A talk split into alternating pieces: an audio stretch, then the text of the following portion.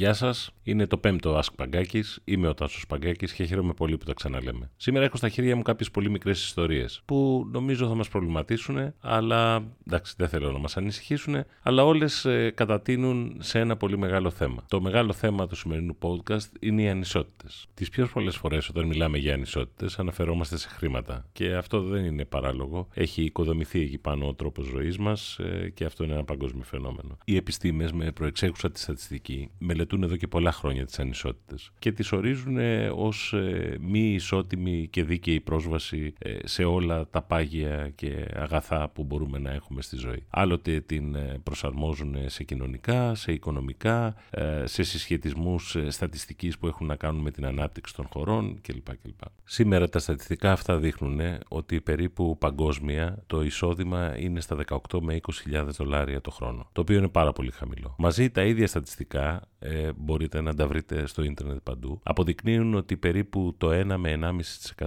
του παγκόσμιου πληθυσμού κατέχει ένα δυσθεώρητο νούμερο προσωπικής περιουσίας. Δεν πρόκειται να επεκταθώ σε αυτό γιατί δεν είμαι ο παδός της θεωρίας ότι αυτοί που έχουν να μας δώσουν και εμάς. Θέλω να κερδίζω μόνος μου όνειρα και δημιουργία και εξελίξεις στη δουλειά μου και στο μικρό κοσμό μου και ελπίζω το ίδιο να σκέπτεστε και εσείς θετικά. Στην πραγματικότητα όμως η ανισότητα δεν είναι οικονομική. Καταλήγει να είναι ένα φαινόμενο η οικονομική απόσταση που μπορεί να έχει ένα έθνος από ένα άλλο, ένας άνθρωπος από τον απέναντι συμπολίτη του, εξαιτίας πολλών πολλών άλλων μικρών ανισοτήτων που τις περνάμε έτσι αν πασάν. Κάθε μέρα τις θεωρούμε δεδομένο ε, ότι συμβαίνουν, ότι υπάρχουν, τις σχολιάζουμε λίγο στο facebook, αλλά κανένας δεν κάνει κάποια προσπάθεια να τις αντιμετωπίσει. Μία από αυτές τις ανισότητες είναι το χάσμα το οποίο υπάρχει ανάμεσα στις κοινωνίες της γνώσης και στις πιο καθυστερημένες κοινωνίες. Εδώ υπάρχει μια πάρα πολύ μικρή ιστορία, την οποία την ξέρετε όλοι. Ακούμε ότι το ένα πανεπιστήμιο είναι κλειστό, το άλλο δεν θα λειτουργήσει, παιδιά καθυστερούν να τελειώσουν, εκεί κατασκευάζονται μολότοφ,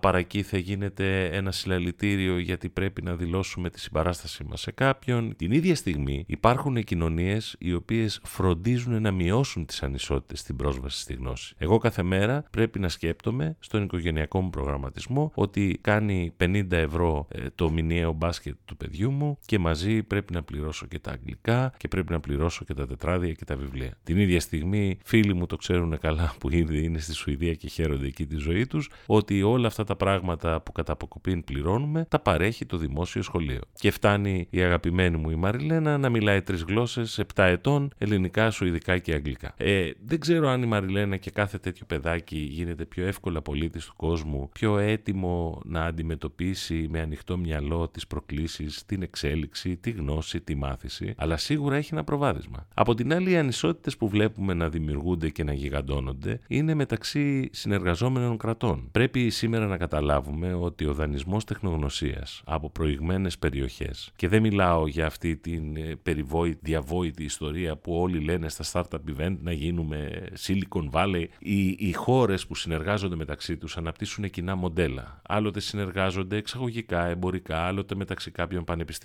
Με πολύ χαρά άκουσα ότι το Πανεπιστήμιο της Κρήτης συνεργάζεται με αντίστοιχα κινέζικα πανεπιστήμια. Είναι θέμα εισόδου, είναι θέμα ευκαιριών, είναι θέμα μελετών, είναι θέμα διάθεσης ταλέντου και πόρων που αυτά τα νέα παιδιά θα μάθουν πρακτικά επάνω στη δουλειά τους, επάνω στο διάβασμά τους. Ζούμε σε μια εποχή η οποία μπορεί να αντιμετωπίσει τις ανισότητες ή τέλος πάντων να τις μετριάσει, να τις λιάνει. Μιλάμε για την εποχή των κοινοτήτων. Υπάρχουν οι κοινότητες, υπάρχουν οι influencers, υπάρχουν τα κοινά ενδιαφέροντα και υπάρχει και ένα μοσαϊκό από πολύ μικρές ιδέες που τις βλέπουμε άλλοτε να παίρνουν επιχειρηματική μορφή καθαρά και πήρα εγώ ένα round και ένα investor βάζει λεφτά στην επιχείρησή μου και άλλοτε να έχουν καθαρά κοινωνικό χαρακτήρα. Μια άλλη ανισότητα είναι η απόσταση που έχουμε από την χρήση των υπολογιστών, από τη χρήση των τεχνολογιών επικοινωνιών. Ξέρετε, μεταξύ μας, επειδή έζησα πολλά χρόνια πρόσφατα στην Ericsson, μια, μια λαμπρή εταιρεία, οι εταιρείες αναπτύσσουν καινοτομία και θέλουν να είναι στην αιχμή αυτής της προσπάθειας, μερικές φορές και σαν ένα ιδιότυπο δικό τους marketing. Μέχρι να γίνει κάτι commercialize και να παντενταριστεί και να βρούνε τους πελάτες και να το κάνουν scale. Ακούμε συνεχώς ειδήσεις, ειδήσεις, ειδήσεις. Και βεβαίως κομμάτια αυτής της τεχνολογίας, όπως μας τα φέρνει η Microsoft στο κομπιούτερ μας, είναι παντού γύρω μας. Αλλά είμαστε σίγουροι ότι αυτή τη στιγμή το ψηφιακό χάσμα δεν δημιουργεί κοινωνίες δύο ταχυτήτων. Μην περιμένετε να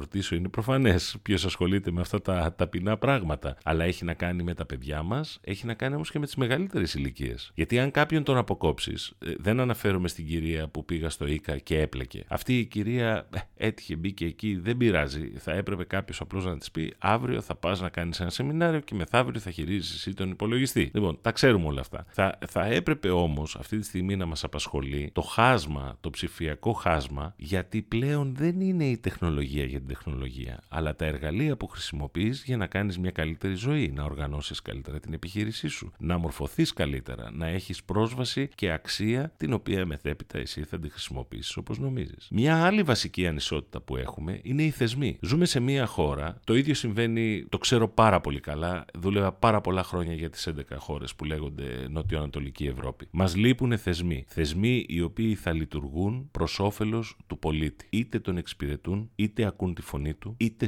σιγουρεύουν ότι κάτι λελογισμένο, κάτι σωστό, κάτι πρακτικό φτάνει εκεί που πρέπει να φτάσει. Σήμερα είτε γιατί εγώ θέλω να επιβιώσω, είτε γιατί βαριέμαι, είτε γιατί με λέει κάποιος του καναπέ, μπορεί να μην ασχοληθώ με τα κοινά. Δεν αναφέρομαι στα κομματικά ή τα πολιτικά ε, πράγματα. Αναφέρομαι όμως στο να προσπαθήσω να φτιάξω την πόλη μου, να φτιάξω το περιβάλλον αυτής της πόλης, να φτιάξω το σχολείο των παιδιών μου και εδώ πέρα πρέπει να ξέρετε ότι αυτό είναι μια τεράστια ανισότητα. Όταν η Ισλανδία αποφάσισε να κάνει δημόσια διαβούλευση για το σύνταγμά της, μη γελάσετε και πείτε, Έλα, μωρέ, η Ισλανδία είναι σαν ένα χωριό. Αποφάσισε να το κάνει γιατί έπρεπε να αξιοποιήσει την εποχή, τις τεχνολογίες, να φέρει πολλούς ανθρώπους μπροστά και να το κάνει με ένα τέτοιο τρόπο που χάραζε την πορεία μιας χώρας που αλλάζει και αξιοποιεί την τεχνολογία ως εργαλείο για να κάνει καλύτερη τη ζωή των πολιτών. Μια ακόμα ανισότητα που αποδεικνύει την έλλειψη θεσμών και είναι και αυτή από μόνη της ένα εμπόδιο είναι ότι εγώ για να φτιάξω μια επιχείρηση θα πρέπει να βασανιστώ. Ενώ κάποιος φίλος έγραφε προχθές στο Facebook, το οποίο είναι αλήθεια και το ξέρω από πολύ δικούς μου ανθρώπους, ότι για να φτιάξεις μια επιχείρηση, παράδειγμα στην Αγγλία, σου χρειάζονται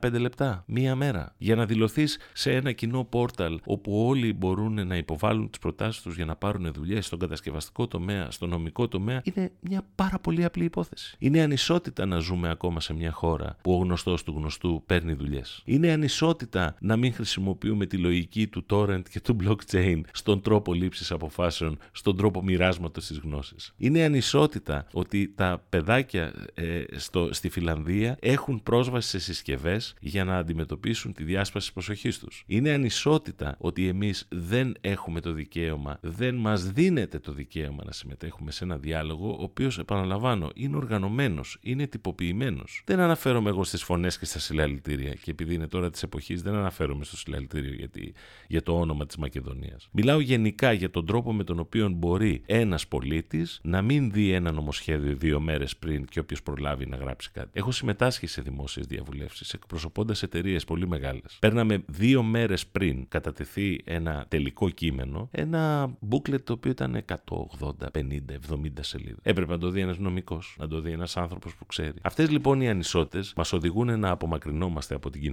της γνώσης. Μας οδηγούν στο να μένουμε περιθωριακοί κατά κάποιον τρόπο και το γεγονός ότι κάποιος κατάφερε να φτιάξει ένα μικρό startup, να ξεκινήσει μια επιχείρηση, να κάνει τον τουρισμό μας εμπειρία, να φτιάξει ένα όμορφο ταβερνάκι, είναι μέσα στα πλαίσια αυτού του 10%. Το 10% που πάντα έπαιρνε ένα καλύτερο πτυχίο, το 10% που πάντα δεν κουραζόταν και είχε growth mindset, το 10% πάντα στις κοινωνίες είναι αυτό το οποίο κάνει πράγματα. Το θέμα μας είναι ότι δεν θα επιβιώσουμε αν το υπόλοιπο 90% μείνει σε αυτά που έχει μάθει. Και εδώ πέρα υπάρχει μια τεράστια ανάγκη να γεφυρώσουμε χάσματα. Σε αυτές τις ανισότητες χρειάζεται συνεργασία, χρειάζεται συνεχή προσπάθεια να φέρεις τον έναν πιο κοντά στον άλλον, χρειάζονται όμως και διαθέσεις προσωπικές, να κάνεις αλλαγές στον τρόπο που σκέφτεσαι, που λειτουργείς, που επενδύεις, που χαλάς τα χρήματά σου, τον τρόπο με τον οποίο χειρίζεσαι τα παιδιά σου για να μην γίνουν ζώα τα οποία θα φωνάζουν στους δρόμους ή θα κάνουν bullying, παιδικό bullying το οποίο αργότερα θα γίνει με σταυρούς και με φούσκες και με μπράτσα ε, και μουσια και καραφλό κεφάλι. Είμαι σίγουρος ότι μπορείτε να βάλετε κι εσείς με τη σειρά σας πολλές ανισότητες στη λίστα που παραθέτω. Εγώ θα βάλω μόνο μια τελευταία και μετά θα τις μαζέψουμε όλες μαζί για να δείτε ένα εκρηκτικό μείγμα. Είναι η ανισότητα των γυναικών στον εργασιακό χώρο. Μην παραμυθιαζόμαστε, είναι το 47%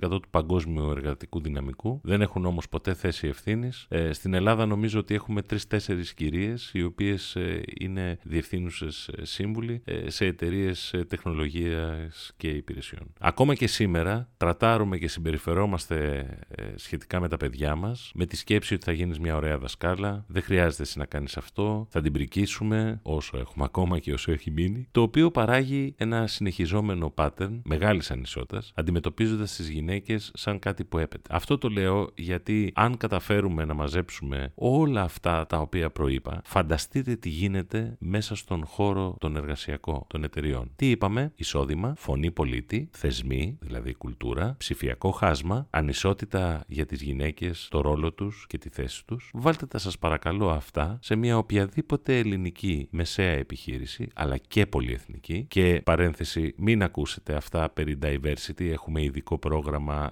CSR, ναι, θέλει πολλά χρόνια ακόμα για να γίνει, για να καταλάβετε ότι όλες αυτές οι ανισότητες δεν είναι ένα θεώρημα, δεν είναι ένα nice to have άρθρο που έγραψε ένας δημοσιογράφος και το διαβάζουμε, το κλείνουμε και πάμε στα άλλα. Είναι η πραγματικότητα που όπως τη ζούμε στην κοινωνία μας καθημερινά, τη βρίσκουμε και στους εργασιακούς χώρους. Είναι νομίζετε πάρα πολύ εύκολο να δεχθούν άνθρωποι μεγαλύτερων ηλικιών μια καινούργια ιδέα; Είναι πάρα πολύ εύκολο να ακουστεί η γνώμη σου; Είναι πάρα πολύ εύκολο να επηρεάσεις τα politics που μπορεί να κρατάνε καθυλωμένη μια εταιρεία; Είναι εύκολο για μια μεγάλη εταιρεία δίθεν από τις ελληνικές που επεκτείνονται στον κόσμο, που δεν θέλω να μπω σε παραδείγματα, ε, δεν, δεν είναι σκοπός μου να, να, να δείχνω με το χέρι κάποιον. Φανταστείτε όμως όλες αυτές οι ανισότητες γεννούν προβλήματα και εμπόδια στα παιδιά μας, γεννούν περισσότερα εμπόδια όταν τα παιδιά συνειδητοποιήσουν τις πραγματικές τους ικανότητες και τα ταλέντα, γιατί μέχρι τα 20 απλά αντιγράφουν ένα pattern. Μετά αρχίζουν και ανακαλύπτουν που είναι καλοί, που, που υπολείπονται, ποιο σεμινάριο πρέπει να πάνε να δουν. Και φανταστείτε τι γίνεται μέσα στον εργασιακό χώρο. Αναπαράγουμε ένα μοντέλο το οποίο είναι γεμάτο ανισότητες. Και αυτά τα πράγματα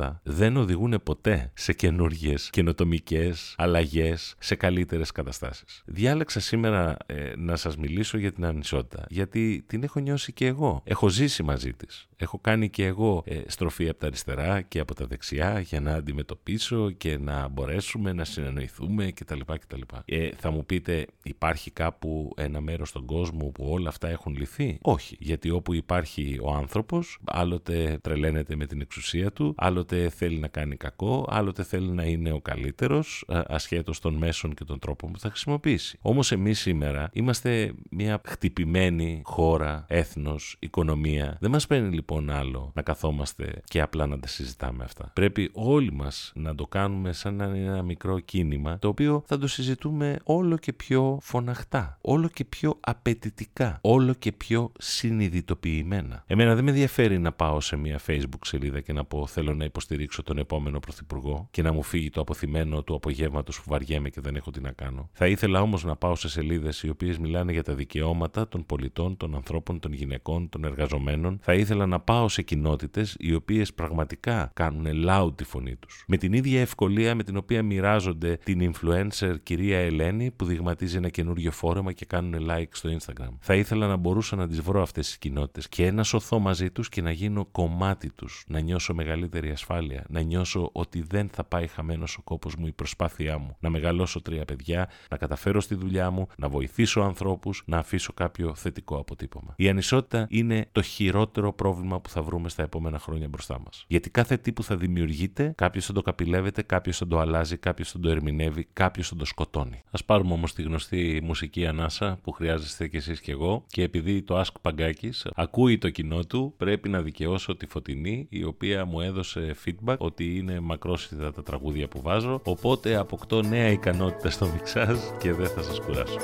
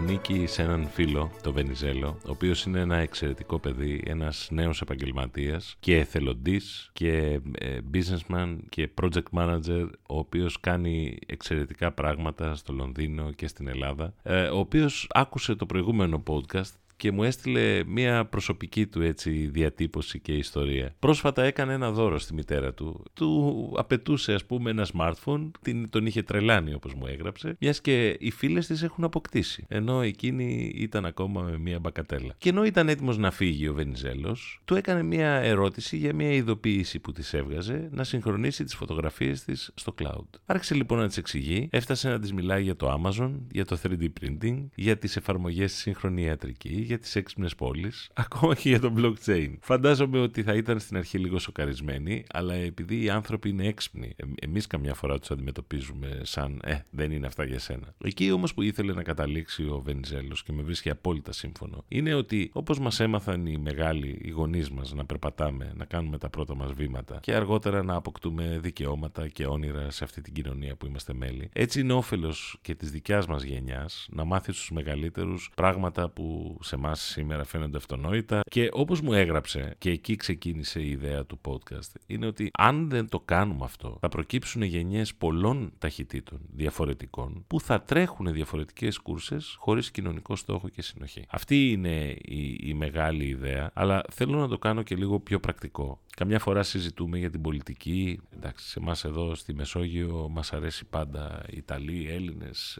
Κύπροι να συζητούμε για τα πολιτικά θέματα, να πηγαίνουμε εκεί πολύ, πολύ παλιά πίσω στα χρόνια. Αν παρακολουθήσετε όμως τη δουλειά του World Economic Forum, έχουν κάνει μια σειρά από μελέτες που αποδεικνύει πως αν καταφέρεις και επηρεάσεις ελάχιστα τις ανισότητες ως κράτος, ως ε, entity, όπως είναι ας πούμε η Ευρωπαϊκή Ένωση, θα καταφέρεις να έχεις μεγάλα ποσοστά ανάπτυξης. Αλλά είναι συγκεκριμένοι. Λένε, σταμάτα να μιλάς για το πώς θα μοιράζεις λεφτά, για το πώς θα είσαι αρεστός και άρχισε να μιλάς για πράγματα όπως πρόσβαση σε οποιαδήποτε καινούργια εφαρμογή, τεχνολογία, δεδομένο, εξυπηρέτηση, υπηρεσία. Δεύτερον, παραγωγικότητα στην εργασία. Δεν είναι οι πολλές ώρες, δεν είναι πιο ε, λιγότερο παραγωγικοί αυτοί που φεύγουν στις 5 σε κάποιες άλλες χώρες. Άλλο θέμα. Προσπάθησε να βρεις τα εμπόδια των επιχειρήσεων, οδηγώντας τις να δουλεύουν πιο ηθικά, γρήγορα και αποτελεσματικά, χωρίς να τις δαγκώνεις στο λαιμό. Προσπάθησε να κάνεις βέβαιο ότι οι πολιτικές σου στη φορολογία, στην απόδοση αυτών των φόρων με τη μορφή υπηρεσιών αφορά όλους τους πολίτες. Προσπάθησε να εφαρμόσεις κανόνες που αναδεικνύουν την ηθική στην πολιτική διακυβέρνηση. Γιατί κατ' επέκταση θα επηρεάσεις και τον ιδιωτικό τομέα στον τρόπο που ασκεί αυτό το δικαίωμα και την ευκαιρία της διακυβέρνησης. Αρχίζουν και μιλάνε συγκεκριμένα και απτά και σκόρπια τα έχετε δει παντού. Μιλούν για τις έξυπνες πόλεις, για τις υποδομές, για τις οπτικές ίνε που είναι κάτω από όλους τους δρόμους όλων των ελληνικών πόλεων αναξιοποιητά και λένε φτιάξτε υποδομές, παιδιά, για τη νέα εποχή. Επειδή εμείς είχαμε ένα αποθυμένο έτσι να δουλεύουν οι μπουλτόζες και οι κατασκευαστικές και να μοιράζονται λίγα λεφτά και σε έκανε λακκούβα ο δρόμος. Από εκεί και πέρα αποφασίστε τι θα κάνετε με τη φορολογική σας πολιτική. Να είναι δίκαιη, να είναι διαστρωματωμένη, να μπορείτε να αξιοποιήσετε τα μεγάλα δεδομένα και τα analytics για να καταλήξετε σε συμπεράσματα. Αν κάποιος έχει λίγα περισσότερα χρήματα, αλλά έχει δύο παιδιά παραπάνω, δεν μπορείς να τον αντιμετωπίσεις με τη λογική έχεις πολλά χρήματα, δώστα μου. Αρχίζουν και μιλάνε για θεσμοθέτηση κανόνων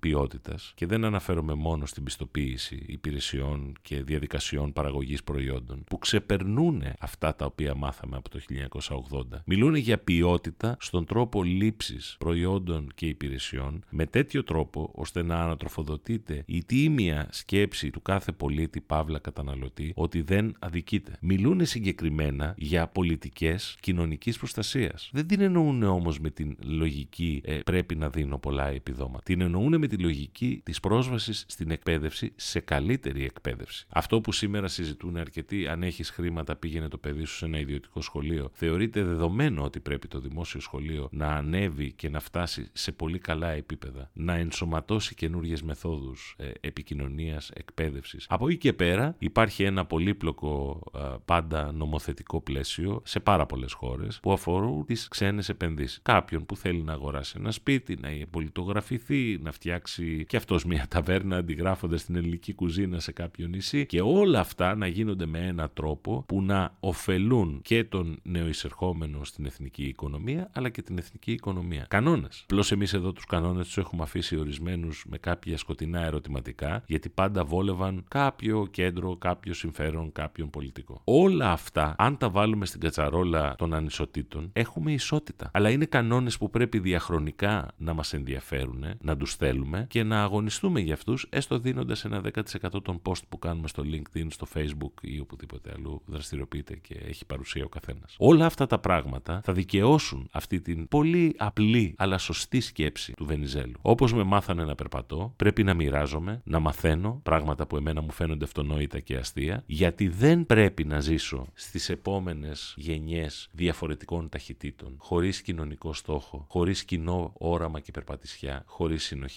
Θα είναι δραματικό για κάθε άνθρωπο, για κάθε νέο άνθρωπο σαν το Βενιζέλο, θα είναι και για όλους τους υπόλοιπους οι οποίοι μένουν πίσω. Εδώ πρέπει να σας αφήσω και να σας ευχηθώ όπως πάντα να είστε καλά, να περνάτε καλά και να δημιουργείτε. Μην ξεχνάτε να ακούτε Ask να γράφετε, πάντα χαρά μου. Ευχαριστώ Φωτεινή, ευχαριστώ Βενιζέλο.